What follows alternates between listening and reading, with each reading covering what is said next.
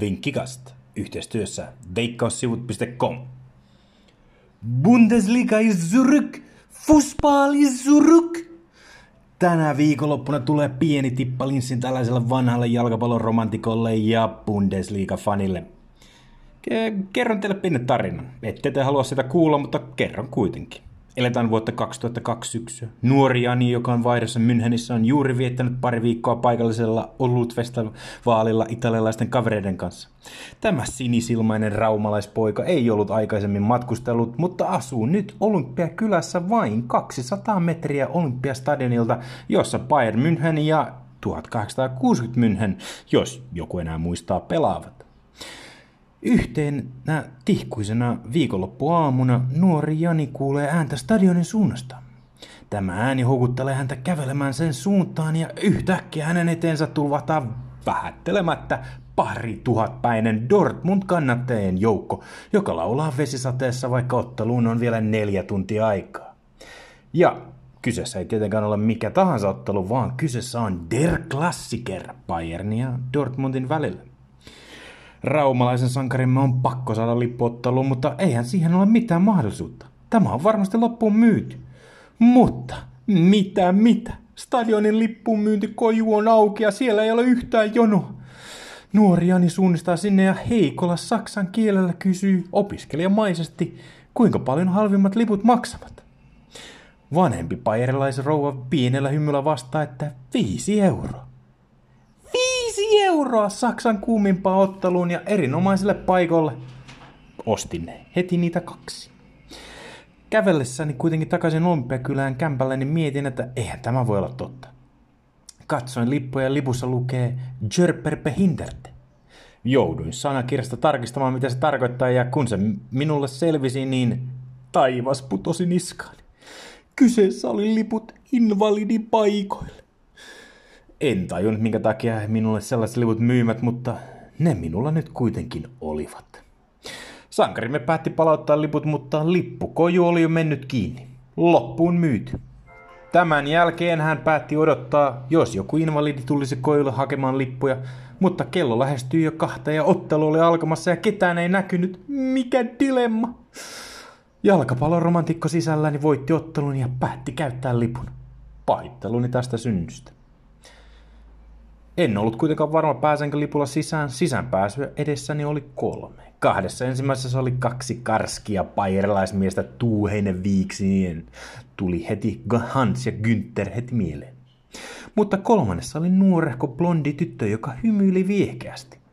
Ei muuta kuin pientä joukkaa turkkoa kehiin ja jalka hieman raahaten kävellen sisään pääsylle pyytään anteeksi hitautta jatkuvasti. Entschuldigung. Annan lipun tytölle ja hän sanoo kaikkein kauneimman sanan. Willkommen. Menin sisään. Ei muuta kuin Olympiastadien seisomaosaston ringin päälle kaljakioskin kautta tietenkin. Ne, jotka tietävät, niin Olympiastadionin kenttä on montussa ja sisäänpääsy on yläpuolella, kuten seisomaosastokin. Oikealla paikalla en uskaltanut mennä, sillä itseottelu oli paras, jonka olen koskaan nähnyt.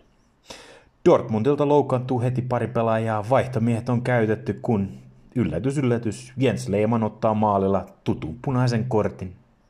Ja maalille joutuu tsekkikolossi Jan Koller. Bayern johti silloin ottelua 2-1 ja itselläni oli vetolappu, jossa oli tulosveto 3-1 voitolle ja olin iloinen siitä.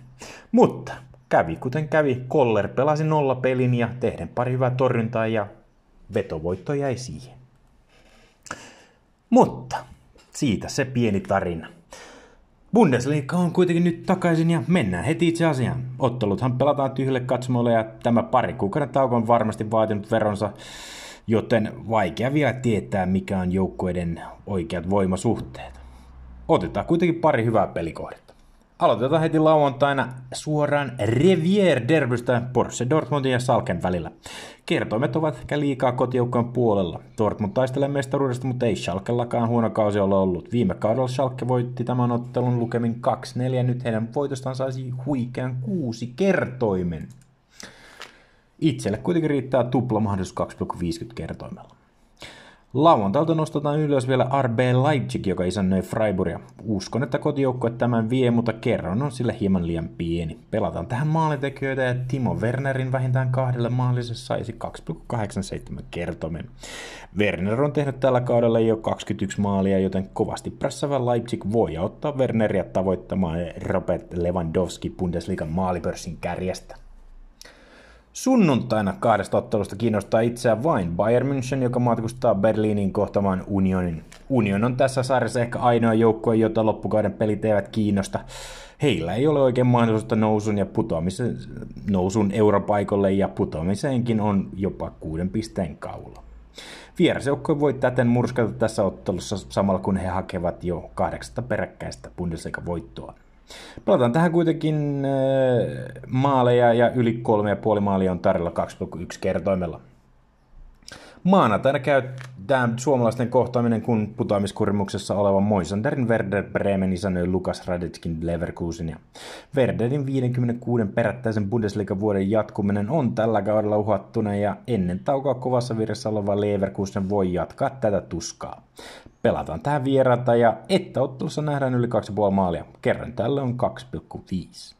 Lisää hyviä Bundesliga-vihjeitä on tarjolla veikkaussivut.com-sivustolla. Sinne vaan niitä tutkimaan ja hakemaan hyvät voitot pois. Ensi viikkoon. Morjens!